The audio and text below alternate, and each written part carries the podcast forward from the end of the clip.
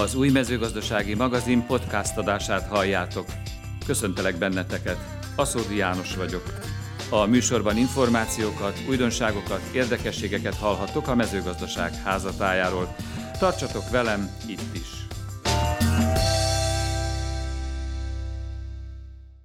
Kihirdették az Agromas Export termékfejlesztési díj pályázatának eredményét. Az erről szóló sajtótájékoztató egyúttal a január 24-e és 27-e közötti kiállítás beharangozója is volt. Dr. Szabó István, a MATE oktatási és nemzetközi rektor helyettese, a termékfejlesztési díj pályázat zsűri elnöke arról beszélt műsorunknak, hogy a zsűri milyen szempontok alapján ítélte oda a díjakat. A díjazottak közül megszólaltattuk a prémium oklevéllel elismert Huminis Kft. kereskedelmi vezetőjét, Pajs Istvánt. Harsányi Zsolt, a mezőgazdasági eszköz és gépforgalmazók országos szövetségének elnöke a mezőgazdasági gépgyártás trendjeiről beszélt. Szilvási Krisztina, a Hungexpo kiállítás igazgatója pedig a kiállítás változatos programjaira hívta fel a figyelmet. Immár hagyomány, hogy amolyan karácsonyi ajándékként már decemberben kihirdetik az Agromas Expo hazai és nemzetközi termékfejlesztési díjpályázatának eredményeit, hogy a nyertesek a kiállításon, a standjukon már megjeleníthessék az elismerést. A cégek, vállalkozások három kategóriában, a digitalizáció, a gépesítés, valamint az input szolgáltatás kategóriákban nevezhettek innovációikkal. A zsűri három nagy díjat, hat külön díjat és 19 prémium oklevelet ítélt oda, amelyeket ünnepélyes keretek között a január végi Agromas Expon vehetnek majd át a díjazottak. A mezőgépipar látványosan fejlődik, és hogyha egy ilyen termékfejlesztési díj rendszert működtetünk, akkor óhatatlanul a legkomolyabb fejlesztések jelennek meg a pályázók között, és nem egyszerű összehasonlítani a nagy teljesítményű erőgépet a drón munkaállomással, vagy egy kultivátort, egy ekét, adott esetben egy permetezőgéppel. Különböző jellegűek a gépek, különböző különböző jellegűek a fejlesztések, de szerencsére kidolgoztunk egy olyan szabályrendszert, aminek a segítségével össze tudjuk vetni azt, hogy mekkora innováció tartalma van annak a fejlesztésnek. Az egész mezőgépipart áthatja a digitalizáció. Van egy külön kategória is a digitalizációra, de nagyon meghatározó volt az, hogy ez a digitális tartalom milyen formában tud beépülni egy gép működésének a, az alapértelmezésébe, tehát mennyire válik okossá, hatékonyá, e, ezáltal jobbá egy gép. Ez volt talán az egyik legmeghatározóbb. Az innovációtartalom mennyit változott a gép, mennyit fejlődött, mi az az újdonság, ami más gépben nem felelhető, ebben viszont igen. Ez volt az egyik nagy csomag, a másik a fenntarthatóság. Mennyiben járul ez hozzához, hogy a mezőgazdasági termelés környezeti szempontok szerint és gazdasági szempontok szerint is fenntartható legyen, vagyis mennyire lesz ez népszerű a gazdák körében. Ezt próbáltuk valahogyan összevetni, és így születtek meg végül az, az eredmények. Gumihevederes traktor fokozatmentes váltóval, digitális vezérlőrendszer kultivátorokhoz. A nagy világcégek könnyebben megmérettethetik újdonságaikat a nemzetközi porondon. Az Agromos Expo termékdíj pályázatán azonban fókuszba kerülhetnek a magyar fejlesztések is. A permetezést megkönnyítő drónos munkállomásnak hazai innovációként ítélt a zsűri nagy díjat, de több magyar vállalkozás érdemelt ki prémiumok levelet is, mint például a magyar fejlesztésű Huminis technológia, amely a humin és a furvolsavak jótékony hatásával segíti az eredményes és jövedelmező gazdálkodást. Miért van ekkora sikere ennek a huminsavas technológiának a termelők körében? Az elmúlt években mindannyian tapasztaljuk, gazdálkodóként is, hogy a stressz helyzeteknek a száma és azoknak mértéke az növekszik. Nagyon jó készítmények a humin fullvasavas készítmények, kiegészítve aminosavval a stressz megelőzésben, illetve a stresszkezelésben. A humin és fullvasavaknak a növényetteni hatása nagyon hosszú lenne felsorolni, 60 feletti. Ebből kiemelném a fotoszintézisnek a serkentését, mert nagyon sok kísérletet végzünk ilyen szempontból, és mérjük a DVI SPAD értéket, és látszik, hogy bizony három sőt, már egy nap múlva három-öt értékkel növekszik ez az érték. Tehát ez egyértelműen mutatja. Növekszik az asszimiláció, jobb a vízfelvétel a, a turgora a növénynek, most, hogyha egy szárazság stressz esetéről beszélünk, de azért itt a szárazságen túl mindenképpen el kell mondani azokat a hibákat, vagy nem odafigyelést, amit mi termelők okozhatunk adott esetben egy gyomírtás kapcsán. Nagyon sok kísérletet végeztünk a poszt gyomírtás követő stressz kezelésre.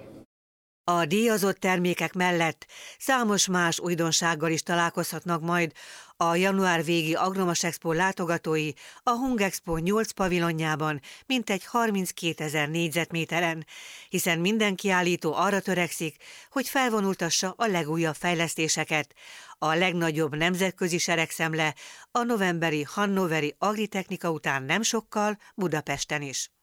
Most az a szerencsénk, hogy ami ott újdonság volt, az szinte friss primőrként, még melegként ide tudtuk hozni.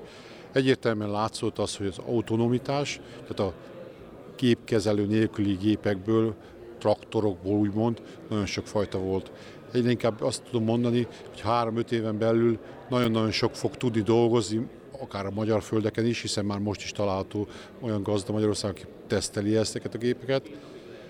Ha lesz rá persze szabályozást. Az autonóm gépeket említetted, de hát ugye hát nem csak ilyen jellegű gépeket láthattatok kint a kiállításon, hanem nagyon sok mást is. Miket emelnél még ki ezek közül? Ha nekem nagyon tetszett a gyomfelismerés. Egyre inkább értékelik a felhasználók azt, hogy gyomfelismerő gépek vannak, gyomfelismerő programok vannak, kamerák, permetező egységek, ami csak oda permetez, ahol gyom van és nem csak az, hogy gyom van, hanem felismeri, hogy milyen gyom van, és lehet, hogy három-négy fajta vegyszerből azt irányítottan oda ez ahova kell.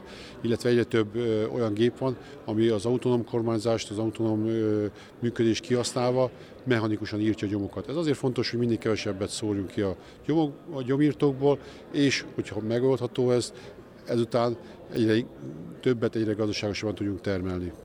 Tagadhatatlan, hogy az Agromas Expo és Agrárgépsó legnagyobb vonzerejét a gépek hatalmas és színes kavalkádja jelenti, de érdemes figyelni a további programkínálatra is. Nagyon sok visszatérő programunk van, ami már a korábbi években nagyon jól bevált rendszer szerint működik. Például a Gabonatermesztők Országos Szövetségének van egy nagyon erős szakmai programja csütörtökön, a portfólió is készül finanszírozási témákban, kerekasztal beszélgetéssel, szakmai partnereink a Megosz és a Megfosz is nagyon színvonalas szakmai programokon fognak beszámolni a géppiac legújabb trendjeiről, és nagyon sok programunk még alakulóban van. Lesz például Agrobot Show is, ahol a robotizáció mutatják be kicsit már interaktívabb formában is, ez is egy nagyon érdekes programnak ígérkezik, és egy könyvemutató is színesíti majd a program kínálatot minden nap a H-pavilon színpadán. Dobosi Dániel cseppet sem könnyű fába vágta a fejszéjét, amikor úgy döntött, hogy folytatja a borászatot Szentantalfán, és feléleszti azt a hagyományt, ami generációkra visszamenőleg a család életének része volt. Ma már két fia is mellette dolgozik a pincészetben. Földjeiken, ahol biogazdálkodás folytatnak, nagyon sok a talajmunka. Éppen ezért olyan gépre volt szükségük, amivel gyorsan és hatékonyan tudnak dolgozni. A borászat történetéről és jelenéről beszélgettünk Dobosi Dániellel és fiával Bálintal. Az új, két sort egyszerre megművelő erőgép előnyeiről pedig Szolinger Jánostól, az AgriCS Magyarország Kft. kereskedelmi igazgatójától tudtunk meg számos érdekességet. A Balaton felvidék lankáin Szent Antalfán járunk. Itt a Nivegyvölgyben kezdődött a dobosi pincészet története, ami egészen 1721-ig vezethető vissza. Ez sok generációs történet. Sajnos megszakadt a múlt században, sok minden közben játszott ebbe, hogy majdnem nulláról kellett indítani, egy nagyon pici földterületet sikerült az apai örökségből visszavenni, meg a szőlő szeretetét, meg a bor szeretetét. 800 háztály szőlőt engedtek, én a TSZ-be dolgoztam, és amikor megnősültem a felségem nevére, még lánykorában még egy 800 ölet vettem.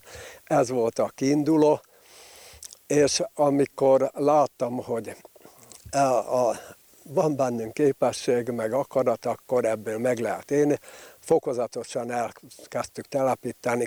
Igazán 1992-ben volt, amikor úgy határozottan egy OTP hitele, mert öt gyermeket neveltünk, nem volt tőkénk, azzal indítottuk, és fokozatosan ma 30 hektárt művelünk. Ez a művelés azonban cseppet sem könnyű feladat, a talaj ugyanis feladja a leckét.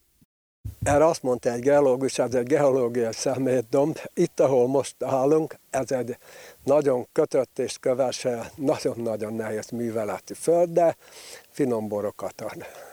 Ma már Dániel két fiával, Győzővel és Bálintal dolgozik együtt a pincészetben. Bálint ugyan kamaszként még azt gondolta, hogy más pályát választ, de édesapja szőlő és bor iránti szenvedélye őt is magával ragadta. Apának volt egy olyan olyan nagyon jó érzéke a gyerekekhez, hogy, hogy mégis úgy vezetett bele minket a, a szőlészetbe, meg a borászatba, hogy mi azt észre se vettük. A szőlőműveléstől az én feladatom addig tart, míg a kész palackos címkés bor bekerül a raktárba, és ennek az összes velejárója tartozik hozzám.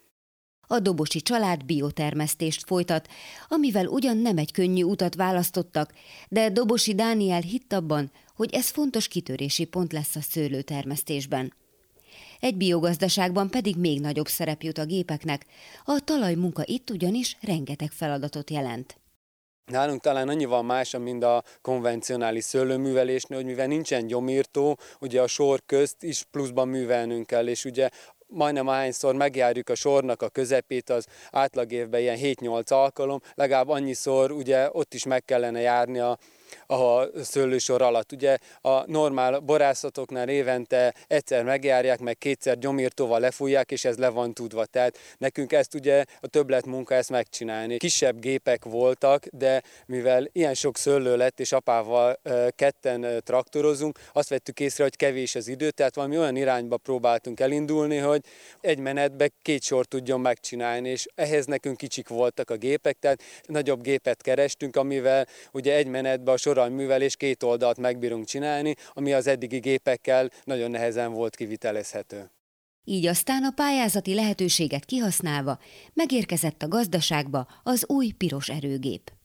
Ez a széria 100-tól 130 lóerőig terjedő teljesítménykategória, viszont hozza a nagygépeknek a kényelmét nem csak a fülkében, hanem mondjuk elektromos kihelyezett szelepek hátul, fokozatmentes váltó, rugózott híd, ugye ezek mind-mind a napi munka során nekik nagyon nagy előnyt jelentenek. Ugye a fokozatmentes váltó az önmagában a kényelme mellett azt a funkciót is hozza, hogy mászófokozattal gyakorlatilag rendelkezik, tehát 0 40 km per óráig bármennyire beállítható, a legalacsonyabb akár 0,2 km per órás sebesség is, és ugye itt a művelésnél ezek fontos dolgok, illetve a dimbes dombos vidék miatti összkerékhajtásnál fontos az, hogy a rugózott híd ugye tévesz már az, hogy valaki azt gondolja, hogy csak a kényelemről szól, a kényelemről is szól, de a legfontosabb, hogy ott két nagyon erős munkahenger folyamatosan a talajhoz szorítja az első kerekeket, és egy állandó összkerékhajtást, amit ezek között a, a körül körülmények között azért ki lehet használni, biztosítja a gépnek.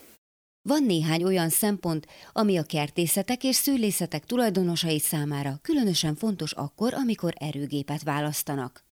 Gazdaságos üzemeltetés, megbízhatóság, a kényelem, az elmúlt években ez nem csak a szőlészetekben, hanem általában a mezőgazdaságban mindenhol bejön. Ugye egyre kevesebb a gépkezelő, egyre kényelmesebb munkakörülményeket szeretnének, vagy mint itt, ahogy a tulajdonosok például bent ülnek, azért a hosszú munkanap azért kevésbé fárasztó egy ilyen gép kényelmében, és hát azok a plusz apró kiegészítők, hogy mennyire alakítható a gép, például a sárvédőt kell átalakítani, hogy nyomtávon belül legyen, alacsony a gép súlypontja, emellett ugye nem jelent problémát az, hogy nagyon szűkre rakni a nyomtávot. Ezek meg mind-mind befolyásolják ezt, hogy kényelmesen és biztonságosan tudjanak dolgozni. Dobosi Bálint elárulta, hogy őt a traktor extrái is lenyűgözték. A fokozatmentes váltó felülmúlta az elvárásaikat, de az ülés, amit automatikusan a súlyukhoz állít a gép, szintén sokkal kényelmesebbé tette a mindennapos munkát. A dobosi pincészet számos díjat elnyert már boraival, arra pedig különösen büszkék, hogy kétszer is megkapták már az Országház bora címet. A főfajta itt a Balatonfirát csopaki bordvidéken az olasz rizling, és ennek elég széles skálája. A legnépszerűbbek a könnyű, friss olasz rizlingek, de ugyanebből készülnek a hegyborok, ami már egy nagyobb testi borok, meg külön készülnek még a dülőválogatások is. A 2023-as év egy nagyon nehéz év, de a végeredmény nagyon jó volt. Az ősz csodálatos, beérlelte a, bor, a szőlőket, és nagyon jó borok készültek.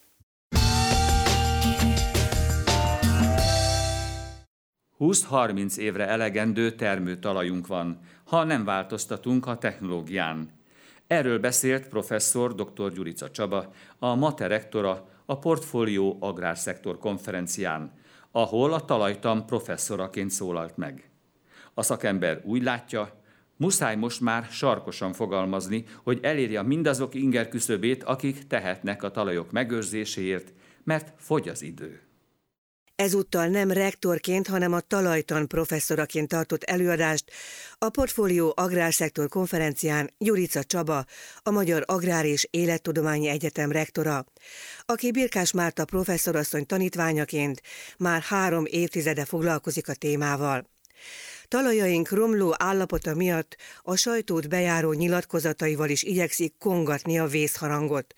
A víz és a talajélet megőrzése nélkül olyan mértékben romlik a talaj minősége, ami az utánunk jövők számára ellehetetleníti az élelmiszertermelést. Ezért a technológia sürgős módosítására van szükség.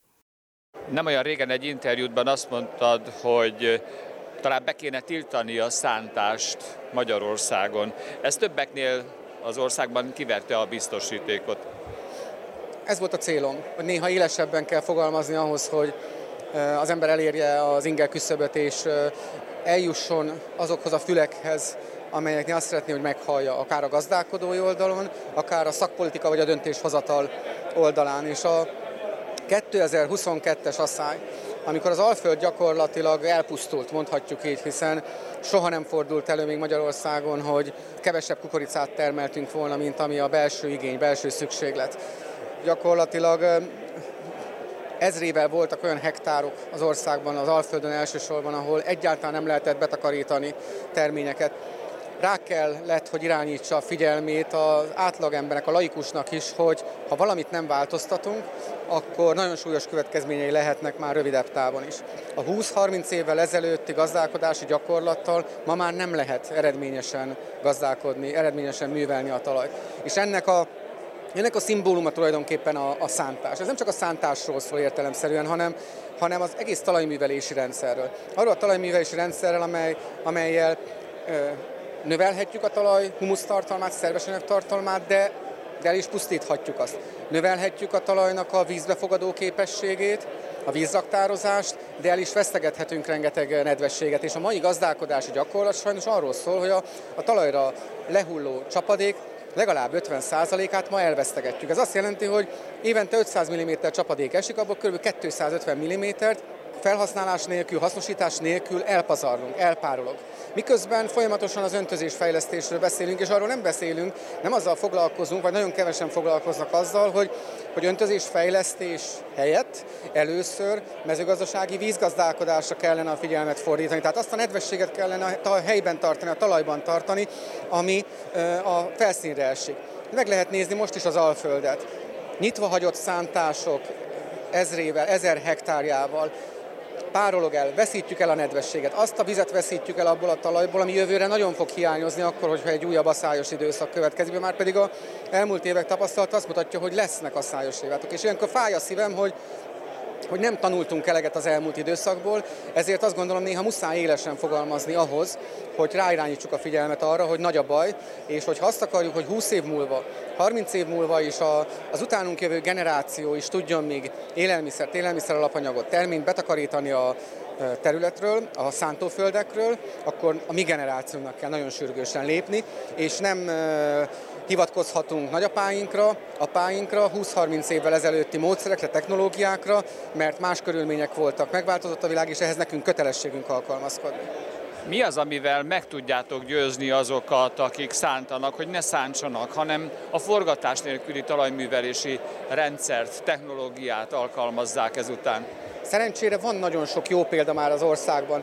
Ezeket a példákat népszerűsíteni kell, bemutatni kell beszélni kell róla, az ismeretet át kell adni, én ezt nagyon fontosnak tartom, és ilyen szempontból a, a generációváltásban óriási lehetőséget látok, mert egyetemi tapasztalatom, hogy a, a, a fiatal generáció számára már természetes az, hogy, hogy a nedvességet meg kell őrizni, hogy a szerves tartalmat növelni kell a talajban, hogy jogszerűen kell művelni a, a talajt, tehát ez be fog következni ez a szemléletváltás, csak az a kérdés, hogy van-e annyi időnk mert azért ez a generációváltás nem egyik napról a másikra zajlik. Én azt gondolom nincs annyi időnk, hiszen és erről is beszéltem az előadásban is, hogy évente az okszerűtlenül használt talajainak a termőréteg vastagsága 2 kötőjel 4 cm-t csökken. Elveszítünk ennyi talajt. Ki lehet számolni, hogy 20-30 évre elegendő talajunk van, termőtalajunk van, akkor, hogyha továbbra is így használjuk a talajt, ahogy mondjuk a tavalyi év után az Alföld nagy részén használják. Tehát szerves anyagot,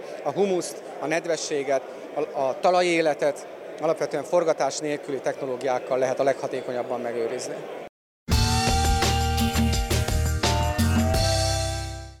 Milyen évet zár a magyar agrárium?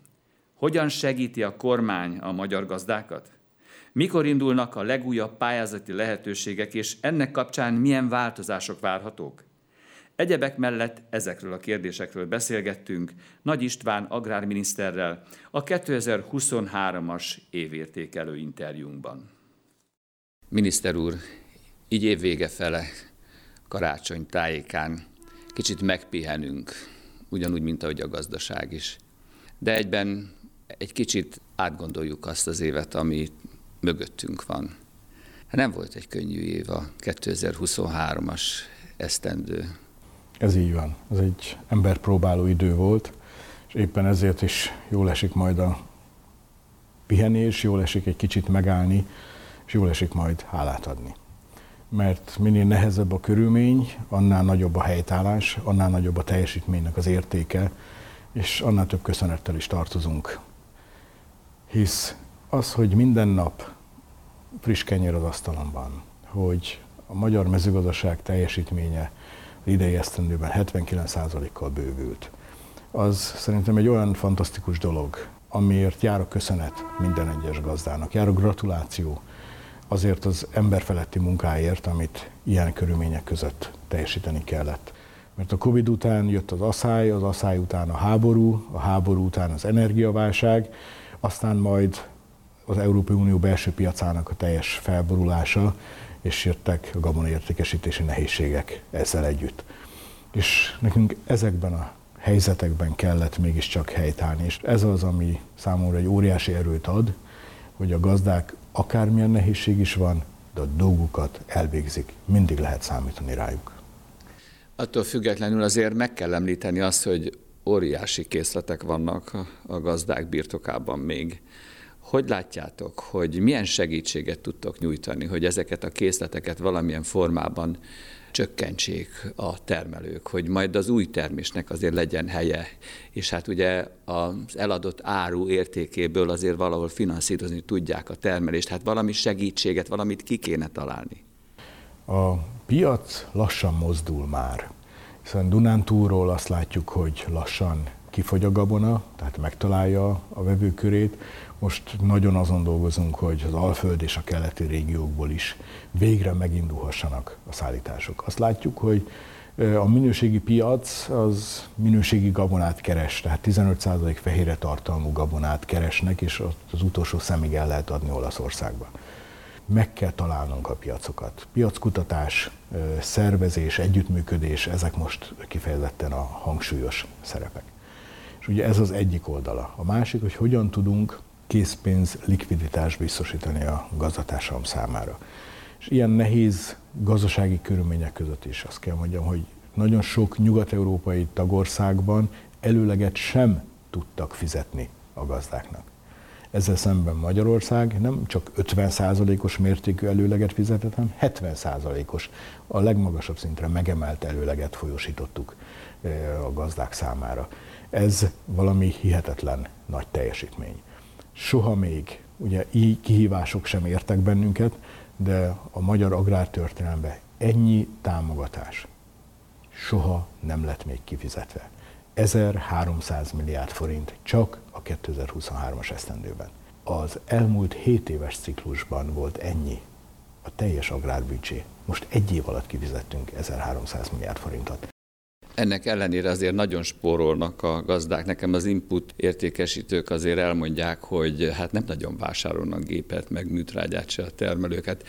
Mivel bíztatod őket, hogy azért vásároljanak, nem? Hát hiszen termelni kell. Természetesen, hiszen a pályázatokra várnak a gép támogatásokra, ez teljesen természetes is, jövőre teljes gázon megindulunk, és mindenki akár a precíziós technológiájú erőgépeit, gépeit megvásárolhatja, vagy akár a technológiai korszerűsítéséhez szükséges eh, gépeit vásárolhatja. Nem véletlen, hogy kijöttünk a pályázatok ütemezésével, hogy mindenki tudjon tervezni.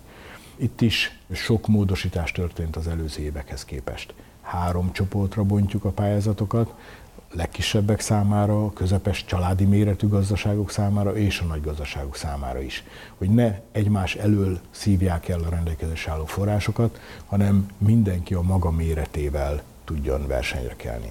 A másik az, hogy megfordítjuk a pályázatoknak a menetét. Azaz, előleget fizetünk először, és majd csak a legvégén kell mindenkinek betenni az önrészét hogy a finanszírozást, az önrész előteremtését tudjuk minél inkább serkenteni, minél inkább biztosítani a gazdák számára. Nagyon remélem, hogy jövőre már a kamat környezet is lehetővé teszi, hogy egy számjegyű lesz a kamat mértéke, azzal pedig már versenyképesen lehet hitelekhez jutni, hogy az önrészeket elő lehessen teremteni január-februárban nem jönnek a terület alapon, illetékes támogatások, aztán tavasszal jönnek az ATK és a technológiás pályázatok, és szeptember-október pedig a precíziós gépek, berendezéseknek a pályázati időszaka van. Mindezt, amit 24-be meghirdetünk ebbe az ütemezésbe, 26-ba még egyszer megismételjük. Van egy jó hír is ugye a magyar mezőgazdaságban, ez pedig az állattenyésztésnek a helyzete talán sose volt még ilyen, hogy az állattenyésztők azok most jobb helyzetben vannak, mint a növénytermesztők, hála Istennek. Igen, mert az utóbbi esztendőkben fölborult az arány. És az apáinktól, nagyapáinktól tanult ősi igazság, az feledésbe merült. Mert nem volna ekkora probléma a gabonapiacon, ha nagyapáink tanácsával élnénk, hogy bőrében kell eladni a gabonát de itt 70%-os szintre emelkedett a növénytermesztés aránya, és 30%-ra csökkent az állattenyésztésé. És ez bizony rögtön meglátszik, mikor ki vagyunk szolgáltatva a piacon, hogy szemes gabonát akarunk értékesíteni. De annyira jó látni, hogy hogyan értik meg a gazdák az időszavát. Látszik az, hogy az idei esztendőben az első 8 hónap export mérlege az 8,8 milliárd euró. Ez pontosan megegyezik az elmúlt esztendők ütemezett adataival, hiszen éves szinten 10 milliárd eurós a magyar agrárexport. Tehát most augusztusig a 8,8 kiválóan hozza az eredményeket. De van egy nagyon fontos különbség. A feldolgozott takarmány összértéke utolérte a szemes gabonáit. Tehát megértették azt, hogy ha piaci rést keresünk, ha új piacot keresünk, akkor nem csak a gabonával kell mennünk, a szemes hagyományos gabonával, hanem egy feldolgozott takarmányjal, mert ott egy újabb lehetőségek vannak. Lehet arra számítani az elkövetkezendő években, hogy esetleg az állattenyésztés súlya az megnő majd a mezőgazdaságban? Azt látjuk, hogy Nyugat-Európában az ottani Európai agrártámogatásokat arra fordítják, hogy hogy építik le a nagyüzemi állattenyésztést, hogyan csökkentik az intenzifikációt. Mi pedig arra használjuk föl, hogy hogyan tudunk technológiát fejleszteni, korszerűsíteni, hogyan tudunk ezáltal nagyobb állatjóléti paramétereket biztosítani a jószágnak, és hogyan tudunk ezáltal mégiscsak versenyképesebbek lenni. És azt látom, hogy ezt értik a gazdák. Tehát egy teljes körű állattenyésztési technológiai rendszer megújulása van bekódolva a következő években. Hiszen láttuk a Covid idején, a számomra egy olyan erőt adó érzés volt, hogy 50 milliárd forinttal hirdettük meg a pályázatot. A Covid kellős közepén. És 565 milliárd forintról kellett aztán eredményt hirdetni, és úgy voltam vele, hogy ilyenkor, amikor még az életünk is veszélybe van, de a gazdák elkötelezik magukat 10-20 éves fejlesztésre, akkor azt abszolút támogatni kell, mert a jövő az ő kezükben van. És hogyha valóban nagy fejlődést várunk valamelyik ágazattól, az az állattenyésztés lesz.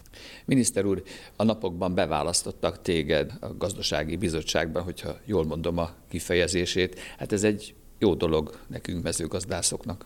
A gazdasági kabinetnek a felállása az azért is fontos, mert ugye a források azok korlátozottan állnak rendelkezésre. Meg kell fontolni, meg kell küzdeni, meg kell vívni minden egyes forintnak a helyét, hogy az hová kerüljön. Mi az, ami húzza előre és viszi előre a magyar gazdaságot? Én nagyon büszke vagyok arra, hogy az idei esztendő nehézségei közepette a mezőgazdaság kibocsátása, az agrárium növekedése tolja a GDP-t előre. A recesszióból az agrárium teljesítménye menekítette ki a magyar gazdaságot. Nagyon örülök, hogy ott lehetek, és ezekben a döntésekbe beleszólhatok. Miniszter úr, nincs más tisztem, mint megköszönni ezt a beszélgetést, és boldog karácsonyt, ünnepeket kívánjak neked és családodnak. Köszönöm szépen, és hasonlókat kívánok én is. Nagyon boldog karácsonyt minden egyes televízió nézőnek. Tapasztalatok, küzdelmek, sikerek, 53 vallomás az agrárium meghatározó személyiségeitől, Aszóri János Portrék című könyvében. Kertészkedj okosan! Termesztési és tartósítási tippek Aszóri János Én Kiskertem című könyvében. Rendeld meg most az umm.hu oldalon. Kedves hallgatóim! Az új mezőgazdasági magazin podcast adását hallhattátok. A műsor filmes változatát az umm.hu oldalon is figyelemmel kísérhetitek. Tartsatok velem itt is, ott is. Köszönöm a figyelmeteket. Aszódi Jánost hallottátok.